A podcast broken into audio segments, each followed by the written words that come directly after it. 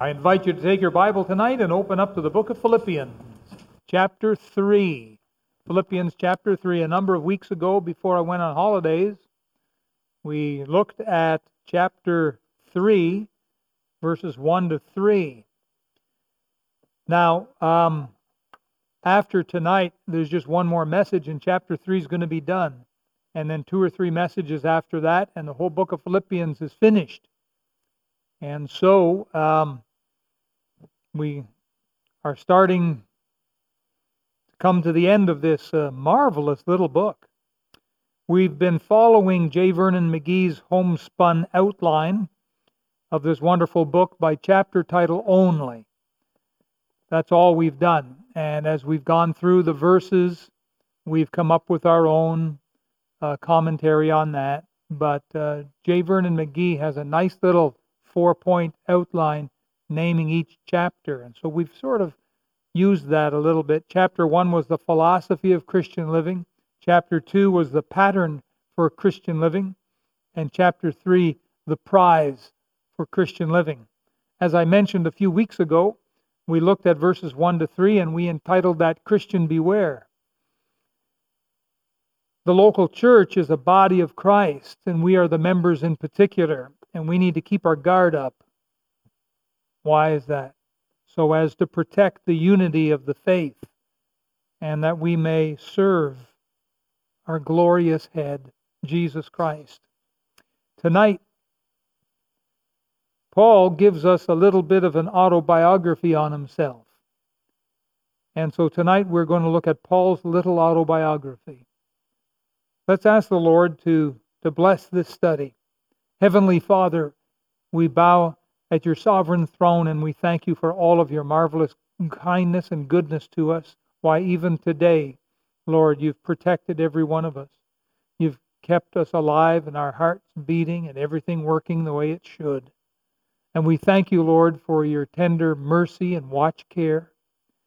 We ask you, please, to allow us to get into this chapter a little more, learning something perhaps of the life of Paul but more than that, learning the will of God for our lives.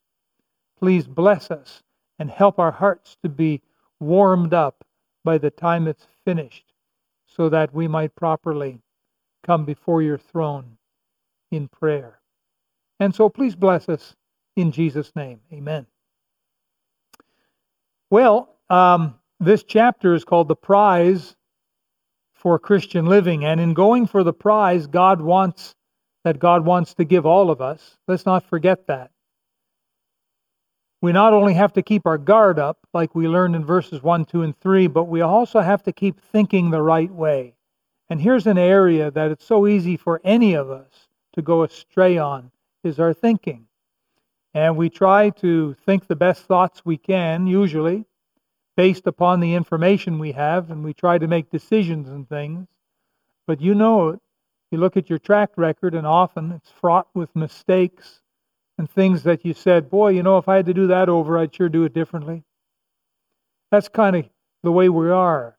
And we have to protect somehow our thinking because it's so easy to go the wrong way. Now, in Paul's life, at one time, he actually thought he had life all figured out. And he figured he knew what he wanted in life and he went after it with all his gusto. But you know, all of that changed. It changed. And so he writes now in this chapter in Philippians this little three point autobiography, if you will. And so, point number one is simply what Paul thought he wanted. What he thought he wanted. Look at verse 4. Though I might also have confidence in the flesh, if any man any other man thinketh that he hath whereof he might trust in the flesh, I more. So Paul begins by telling us that he really did have a really good religious start in life. Now, in verse 5, he says he circumcised the eighth day of the stock of Israel of the tribe of Benjamin. If you know anything about the tribes of Israel, Benjamin was notable. It was from that tribe that King Saul in the Old Testament, the very first king, came from. He says in verse 5 now something interesting, and Hebrew of the Hebrews. That's how he referred to himself. And Hebrew of the Hebrews. You say, what does that mean? It was like Paul was saying that he was actually an icon of the Jewish faith at that time. It was like he was the face of Judaism. He was a up and coming leader. Uh, his um, his life was amazing as he studied at the feet of Gamaliel and made all the right connections in life.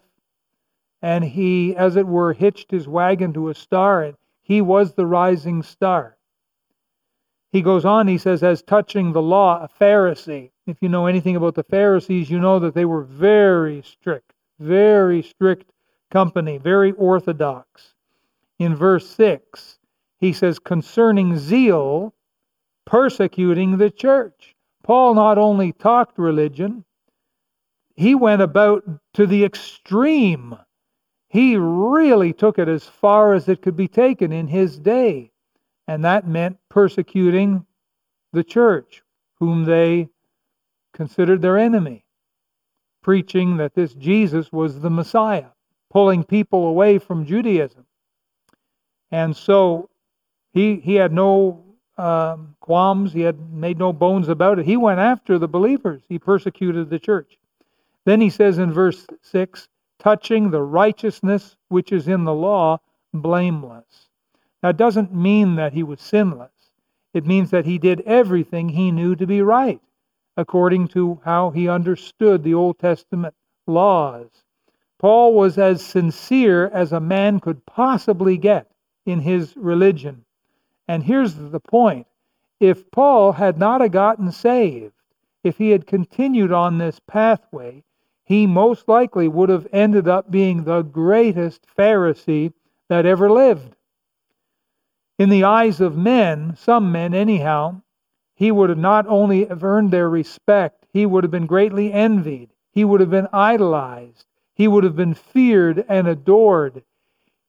He had and would have gotten more of what we call rock star status.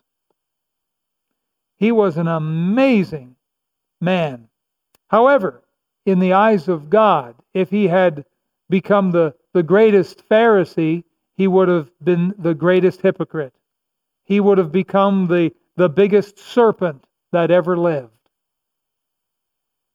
And so one day, while trying to persecute Christians, Paul actually met Jesus Christ on the road to a city called Damascus.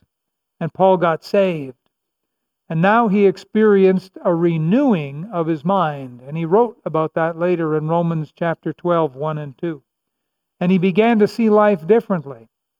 And you know what? Life changes when people get saved. How many have experienced that? Raise your hand. Isn't that the truth?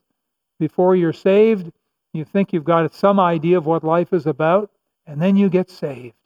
And oh my, how the light bulb really comes on. And like what John Newton said,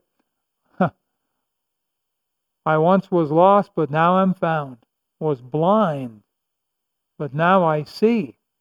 It's a night and day difference, isn't it? And no one that comes to the light ever wants to go back to darkness. No one who gets saved ever wants to go back to the creepy life that they crawled out of when they came to the cross and asked Jesus to save them. And Paul was no different. So true. A lot of people, before they're saved, have these inflated ideas of what they think life is all about. And to many people, they think money is what life is all about. For some others, maybe they think fame and popularity, or possibly power in politics. That's what life is all about. For others, it would be pleasures, maybe uh, alcohol, sex, drugs. For some people, sports. That's why they're called fanatics it's an extended form of the word fan. They're fanatics. When these people get saved, all of a sudden they start thinking differently. And that's what happens. And so, point number one in our simple little biography, actually Paul's autobiography, is Paul, what Paul thought he wanted. And these were things that he really thought he wanted. But then he got saved. And it brings us to point number two of his little autobiography what Paul realized he had and what he realized that he was getting. In verse 7, he says here, But what things were gained to me, those I counted loss for Christ. So, in other words, all of the gains that Paul had made up to that point in his life, and maybe he was somewhere around 30 years of age. There's some dispute as to how old he may have been at that time he got saved.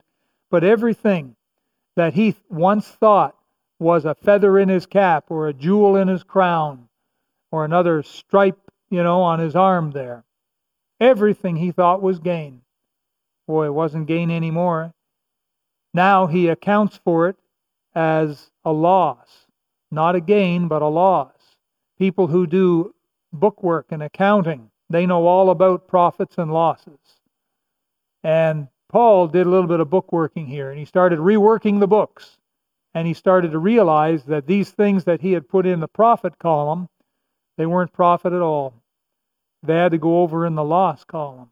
These were losses, not profits. And so all those gains that Paul had were really nothing but incredible losses.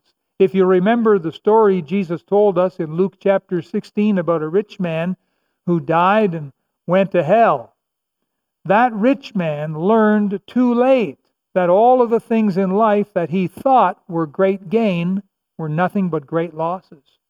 All of his wonderful wealth did nothing but bind him up in chains and and head wrappings and body wrappings and and hold him tight and keep him from getting saved. And in hell, he had thoughts about life back on earth. In hell, he thought about his five brothers. In hell, he made the appeal to Abraham to send Lazarus back to talk to his five brothers so that they wouldn't come to this horrible place. And I think there are people in hell like that. They may not want to be in heaven, but they sure don't want to be in hell. And they don't want anyone else to come, or any of their loved ones at least, to come. So the rich man in hell, when he was still alive, he thought that all his riches were gained, but then he died and realized that all they were were losses. Solomon, after he was firmly established in the kingdom, he decided that he would set himself to acquiring things, lots of them all kinds of things. And no person in the whole world was able to do it to such extreme as he was. And so that's what he did. And he gave himself gung ho over to the acquiring of things and singers and all kinds of gardens that he built for himself. And he acquired all kinds of gold and had things made for him. Things, things, things. And then finally, one day, he realized, Vanity of vanity, saith the preacher, all is vanity. All of the things, these things that he thought would be gain, ended up being loss. It's amazing, you know, you spend your life collecting a lot of stuff, and then you come to retire, and the first thing you think of is downsizing. Got to start getting rid of some of these things. Things, things, things. And so you hold garage sales and you sell things on Craigslist.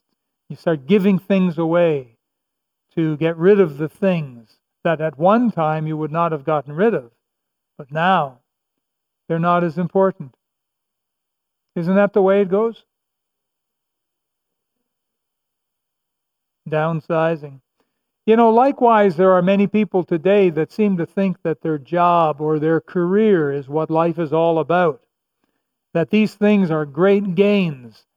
And even some Christian people can make this mistake in thinking that the job that they go to or the career that they've plugged themselves into and trained for and worked and slaved for, that these things are great gains. But you know what? Unless Jesus Christ is their reason for getting up in the morning and going to work, you know what? It's all loss. It's nothing but wood, hay, and stubble. If Jesus Christ is not the reason for getting up in the morning and going about the day, all this stuff. It's not a profit, it's a loss. So now Paul is realizing what he had, what what he once thought was great, now he's realizing what he's got is not so great. And he goes on, in fact, in verse 8, he says, Yea, doubtless, without a doubt, and I count all things but loss for the excellency of the knowledge of Jesus Christ my Lord. And literally, what Paul was saying was that anything that stands in between him and getting to know Jesus better, anything, is nothing but loss. Does that make sense? That was his thinking. This is how his mind changed. He never used to think that way. He used to think that the, the Pharisaic sect or religion part of Judaism, that that was the way to go. And that persecuting the church was the thing to do. Of course, all the other things that went along with it. Um, he goes on and says in verse in verse 8 here, for whom I have suffered the loss of all things. And boy, that was true. Paul suffered the loss of all things. When he got saved, all of his worldly associates, they all left him. His career um, as a Pharisee was over. His reputation was shot. Family members would have nothing to do with him. Any riches he might have had soon were gone. No cash flow. Wow. It goes back to this previous sentence. I count all things but loss for the excellency of the knowledge of Christ Jesus my Lord. How do you feel about that?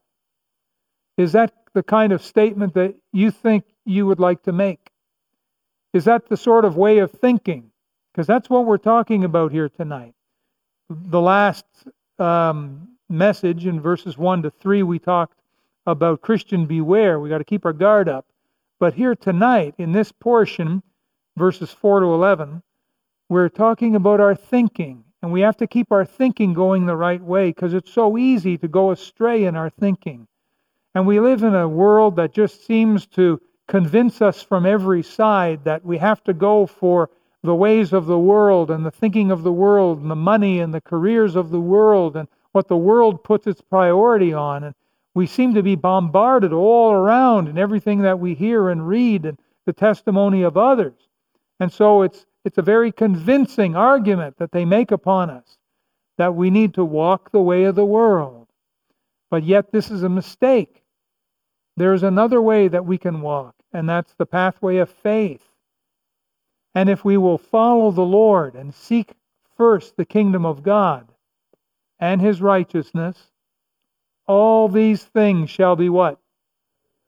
Added unto you. God will be pleased to add to you all of the things you need, and God is a good God. He, he gives you extra as well because He's a wonderful God when my wife and I were married, we went down to Miami, Florida on our honeymoon, and we found a, a little Italian ice cream shop. And this was a really small shack. This was small. But the guy, he was a real happy Italian guy. And when he found out we were on our honeymoon, whoa, he was so happy for us. We bought ice cream cones and he, he gave me one with a scoop. And then to my wife, he gave a scoop and a scoop and one more scoop. And all for the same price. Oh, no, so no problem. That's a, for you on your honeymoon, he, he said. You know, God is like that. He loves us so much that he wants to give us not just one scoop, but he'll give us an extra and sometimes even an extra on top of that. God is so good. He is a good God. And he just requires us to seek him first and his righteousness, and all these things will be added unto us. And yet the world is out there trying its best to convince us don't go that way. That's the fool's way. Go this way. This is tried and true. But yet, all you have to do is look at the carnage and the wreckage of human life all along the pathway of the world. And you know they, they don't got the answer. They're just following the, the carrot on the stick. And that's what some farmers used to do with their dumb donkey that they had trouble with.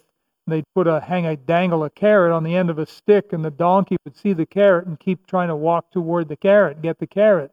Meanwhile, the farmer's back there uh, with his uh, loaded uh, cart, and the donkey's pulling the cart or pulling a, a plow or something in the field.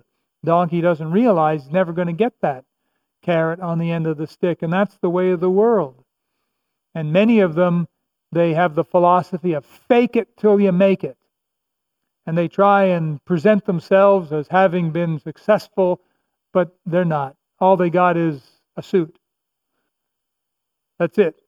And they, they come and they show and they, oh, I'm successful, I'm big and successful. And they pull out some big, fat, smelly old cigar. Yeah, that's the only cigar they own. Or they found it or someone gave it to them. They're as broke as can be. A lot of people who do have a lot of wealth have horrible lives and uh, sad, but on the inside of those um, palatial homes in which they live, there's fighting and screaming and bickering and things like that. And really, it goes right back to the thinking. The thinking is all wrong. And so we have to be on guard to keep our thinking going the right way. And look again in verse 8. Yea, doubtless, and I count all things but loss for the excellency of the knowledge of Christ Jesus my Lord. Now, if you really believed that, like Paul really believed that, you wouldn't let anything get in between you and the prayer closet tomorrow morning. You would count it as loss. You'd go for the prayer closet. You wouldn't let anything come in between you and going to church. You'd say, Oh, sorry, Aunt Matilda comes to visit you on a Sunday morning. She's just in out of town. Oh, Aunt Matilda, love you. Come to church with us. Ah, I'm not into that messy stuff. Oh, sorry, I am. I'll see you after church. We'll go out to lunch together. Here, you can wait here in the living room if you like. If we really believed this uh, verse 8 here, we wouldn't let anything stand in our way. But then he finishes verse 8, and he really nails this, doesn't he? he says, and do count them but dung. You know what dung is. There's other words which we won't use, but dung is excrement. It's a waste matter that's ejected from a living body. That's what dung is. Back in the book of Nehemiah, when Nehemiah was commissioned of God to go and rebuild the walls of Jerusalem, there was a number of gates, walls and gates that had to be set up. And one of the gates in chapter uh, 3 and verse 13 was called the Dung Gate, D U N G, the Dung Gate in Jerusalem. And that was the gate through which they would carry all of the garbage, all of the waste and the excrement and stuff like that. It was known as the Dung Gate. In your home, you have a, a container that you put trash and garbage. Usually, in a kitchen, the lady will, underneath the sink, she'll have a, a little container there that she'll throw garbage in. How many here have one of those underneath the kitchen sink? Oh, that's a good number, yeah. That's very common, isn't it? There are certain common things we do in our homes. One of them is we put little pictures that the kids make up on the refrigerator. That's what the fridge is for, to hold food and to hold pictures that our children make. And we put pictures, sometimes calendars up there as well. Underneath the sink, we often put that little garbage container. Now, maybe yours is beside or across the, you know, the, the, the floor or something like that, but you have one, two, three of these things in your home. Some people have half a dozen. Some people have a dozen, depending on how many rooms and kids they have and different parts of the home. And um, we need them, don't we? These little garbage cans. Well, that's sort of what the dung gate was all about. And they would carry all their garbage through there and they would burn it outside the city. And so, what Paul here was saying, that in his mind, anything and everything that stood between him and Jesus Christ was garbage, it was refuse, it was dung, and he didn't want it around. Get rid of it. There are some things in life that you just get rid of. The wrappings that things come in are garbage after they've served their purpose. That, that's it. uh, out they go. There's a lot of garbage that we we get rid of. So in Paul's little autobiography, he began by telling us what he thought he wanted. And then he told us what he realized that he had.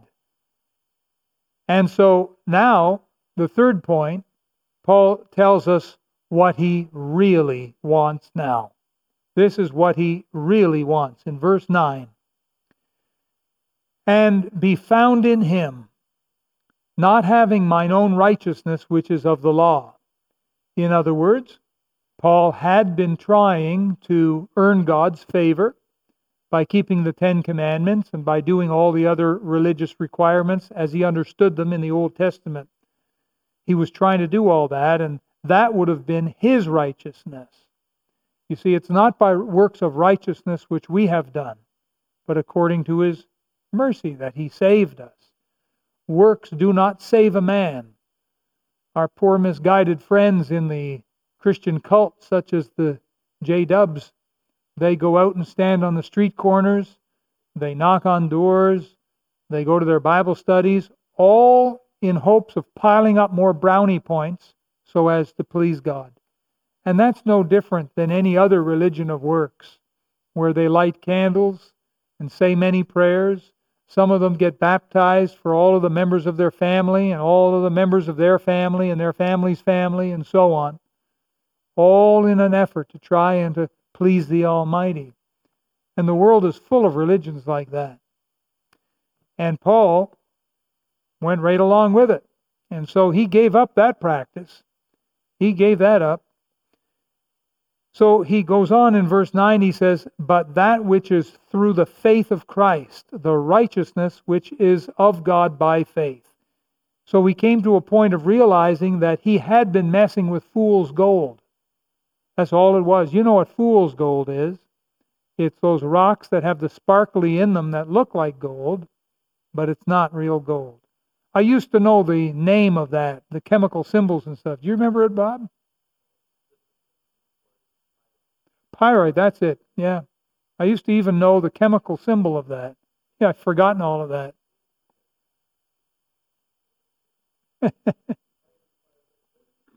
we'll talk about it after. yeah, fool's gold. I think they uh, they rightly named that stuff because a lot of people have that. Uh, they they had gotten that and they thought I'm rich, I'm rich, only to find out no, you're not rich at all. Big difference, isn't there? Big difference. They say not all that glitters is gold, and that's absolutely true. We have to keep our thinking right. And so Paul figured he'd been messing with the wrong stuff the fool's gold. And he found that real gold is only found in Jesus Christ. That's the only place for it. And you know, it's easy to get our thinking off and to start believing some of the lies of the world, you know, and their get rich quick schemes and all of their, you know, get happy quick and find love in an instant and all kinds of baloney that they slop around. So what he he really wanted now was the real gold that's only found in Jesus Christ. Verse 10 that I may know him and the power of his resurrection. Now, this power is what successful Christian living is all about. Without the power, you cannot live successfully for Christ. You can live unsuccessfully for Christ, and you can live successfully for the world, the flesh, and the devil, but you cannot live successfully for Christ without the power. The power, I believe, is connected with Christ, and the way that we get it is when He gives it to us, and the way that He gives it to us as we get to know Him. And anything that stands in between us and getting to know Him has got to go. It's got to go because the devil will throw everything he can in between you and a deeper, richer, fuller, knowledge and experience of Jesus Christ. He'll keep you from reading your Bible. He'll keep you from praying. You commit a sin and he'll jump all over you and say, Well, you're too sinful to pray now. And he'll make you feel so guilty that you're not worthy to pray and you're not worthy to read the Bible. And oh, I don't think I could get anything out of it today. I'm not very close to the Lord. Listen, that's the crazy because you need it all the more. You need reading and you need praying to fix that problem. But you see how clever the devil is. Anything he possibly can. Sometimes the Holy Spirit will tell you to give a word of witness to, to someone, maybe a friend or a relative, tell them about Jesus. And soon as that comes in your heart, you'll have the devil telling you, don't do it. Don't do it because you'll make a fool of yourself. They'll ask you questions you don't have the answers to. They'll think they'll think little of you. They'll cut you out of their will. He's got all kinds of reasons that he'll just throw in your way. So anything that gets in between you and that intimacy with Christ and knowing him, it's got to go. It has to go. And as it goes, you see God rewards us. There's the power. And this power is there to overcome sin, power to overcome bad habits, power to motivate men, power to move mountains. Jesus told us in Matthew 28 18, All power is given unto me. And as we are connected with Him, that power flows in and through us. And that's why some Christians are so much more powerful in prayer, in Bible, in spiritual depth and understanding, in witnessing, in service. They're so much more powerful. How'd they get that way? It's their unity with Jesus Christ. And so he says that I may know him and the power of his resurrection. Now, watch this and the fellowship of his sufferings. Suffering is a word that we don't like, and we try to avoid it every way we possibly can. And to a degree, you ought to avoid suffering. When you get up in the middle of the night and you're going to walk to the bathroom or walk into the kitchen, you ought to carry a flashlight so you don't stub your toe. Stub your toe, you're going to suffer. I've stubbed my toe stumbling around in the dark. Have you done that? You ever stubbed a toe? Am I the only one? Boy, it doesn't tickle. Especially those little wee ones, right? and you hit one of those and it can hurt for days after. So you take precautions to lessen your suffering. Carry a flashlight or put on slippers. Or better yet, put on slippers and carry a flashlight. How about that?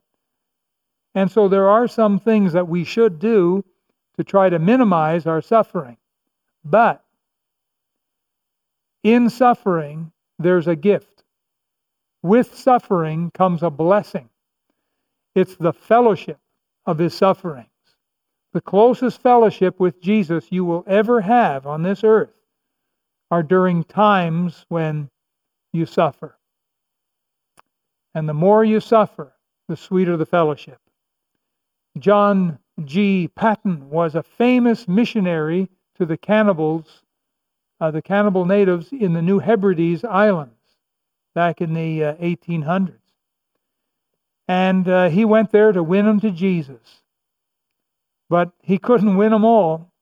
And there were a lot of angry tribes at him.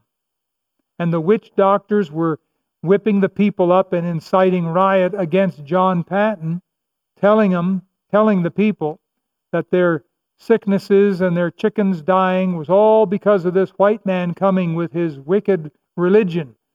And what the cannibals would do is they would attack each other, different tribes and so on. The winners would kill the losers, and then they would cook their bodies and feast on them.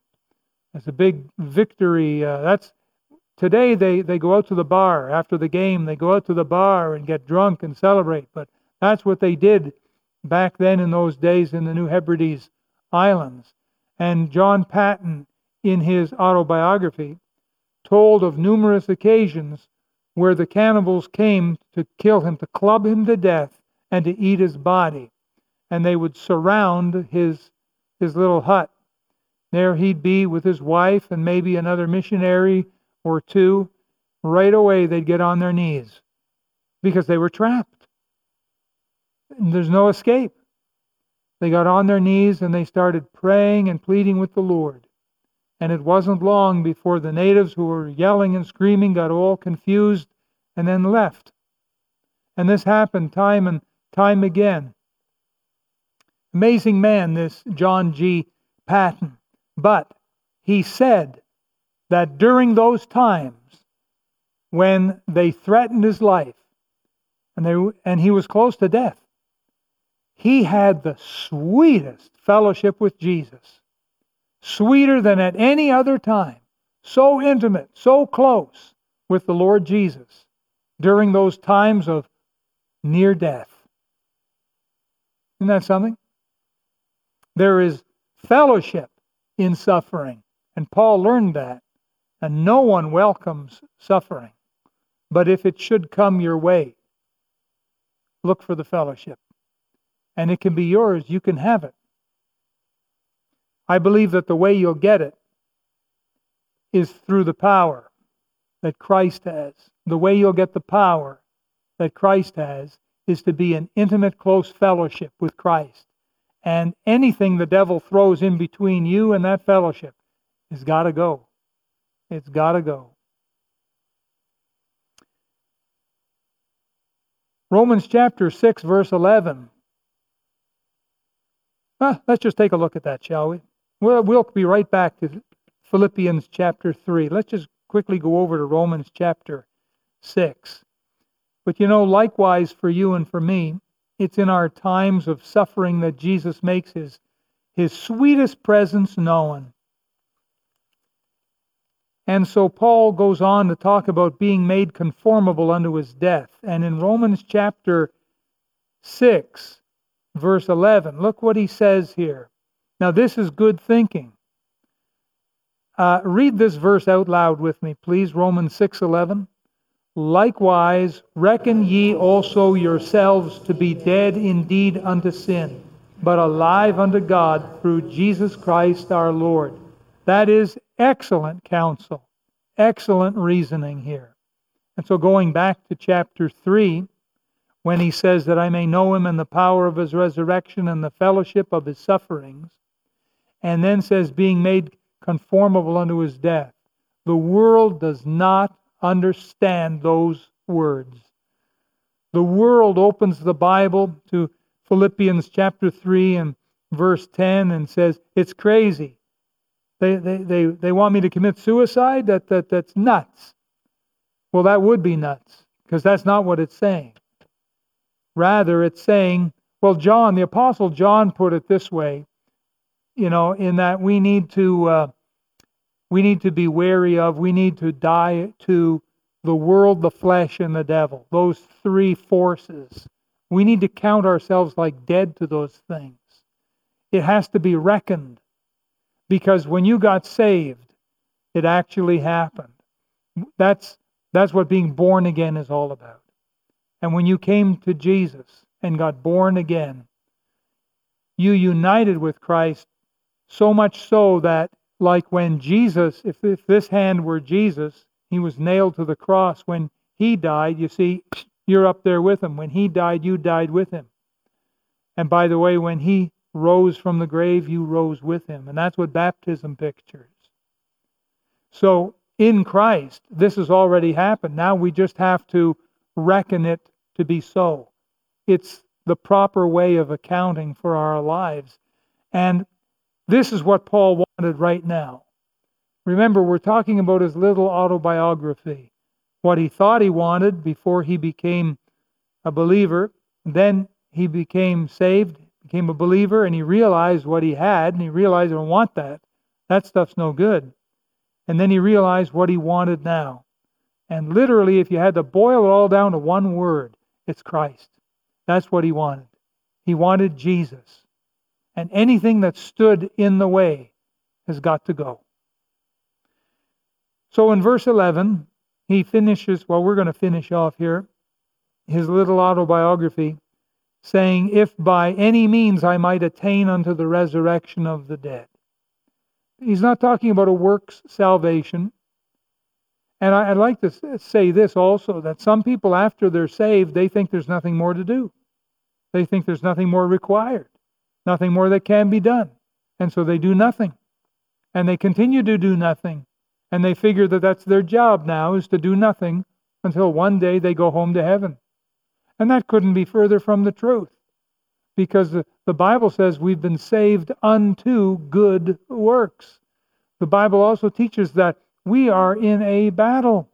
This world is a spiritual battlefield, and it's like a race to be won. In uh, Ephesians 2:10, Paul wrote, "For we are his workmanship, created in Christ Jesus unto good works, which God hath before ordained that we should walk in them." Every Christian man and woman is in a spiritual battle. They are in a race, and we must fight the good warfare for our Savior. Now, in verse 11, when he says, If by any means I might attain, the word attain here means to really cross the finish line and really win the prize. This is not a very passive thing, this is a very active thing. And he was going to press with all his might. You see, remember that he wrote, I am crucified with Christ. Remember this back in Galatians chapter 2? I am crucified with Christ. Nevertheless, I live. And yet not I, but Christ liveth in me. And the life which I now live, I live by the faith of the Son of God who loved me and gave himself for me. And so, this life that the Christian lives is to be a life for Jesus Christ. It's no longer a life for the old carnal things of the world. All that fool's gold, that's out the window.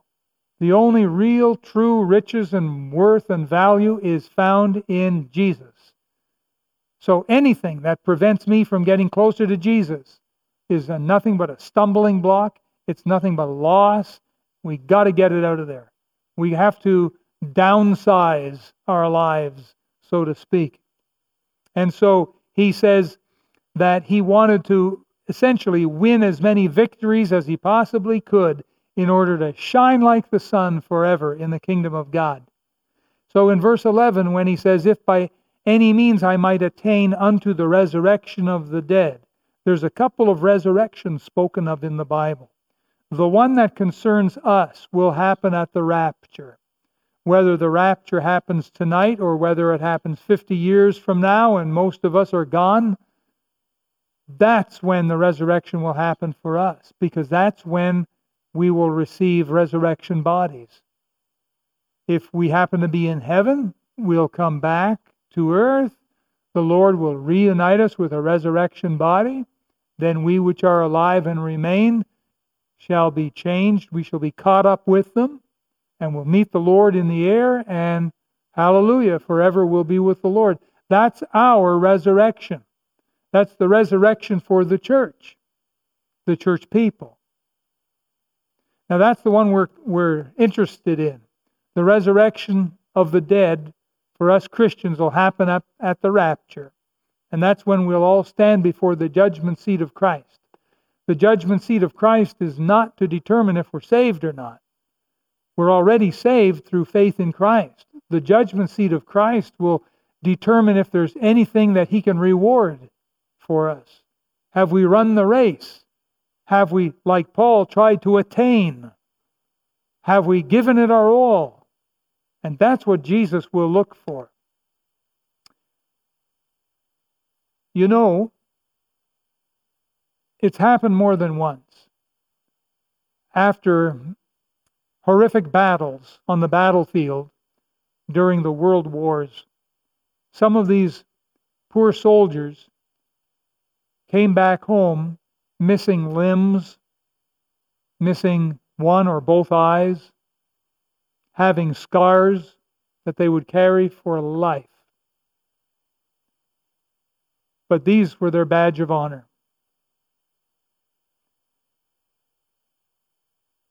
queens, prime ministers, presidents, and kings have paid much honor and tribute to those faithful soldiers who suffered on the battlefield for the freedom of those at home. When you and I stand before Jesus, is there anything there that he can reward? What have we done? that he can reward. That's what the judgment seat is all about. So we need to bring the study to a conclusion tonight. Many people in life realize too late that the things that they were pressing hard for, the things they thought were worthwhile, the things they counted as gain, they realize too late, oh, they're lost. Many people, well, there's actually an old saying that many a man will sacrifice his health in order to gain wealth. And then he'll turn around and sacrifice his wealth in order to gain his health. Many people go through life with the wrong idea, the wrong impression. And this can happen to Christians too. Not realizing what are the real true priorities and where the gold really is. And we think it's over here when really it's over there. The gold is only found in Jesus. And if Jesus Christ is not your reason for getting up in the morning, then that's a wasted day. Even if you go and make a million dollars, that's a wasted day. That is not a gain, that is a loss. So anything that stands in between you and me and Jesus has got to go. It has to go. So I ask you, are you learning more, more and more, what is really important in life? Are you learning God's will for your life? Are you discarding worldly things that you once held so dear? Are you trying to attain unto the resurrection of the dead, like how Paul put it? Are you pressing toward the mark for the prize of the high calling of God? Because one day, your life will be over on earth. Your life here is going to be done. And the question is, what will your little autobiography have to say about you? Let's pray now together.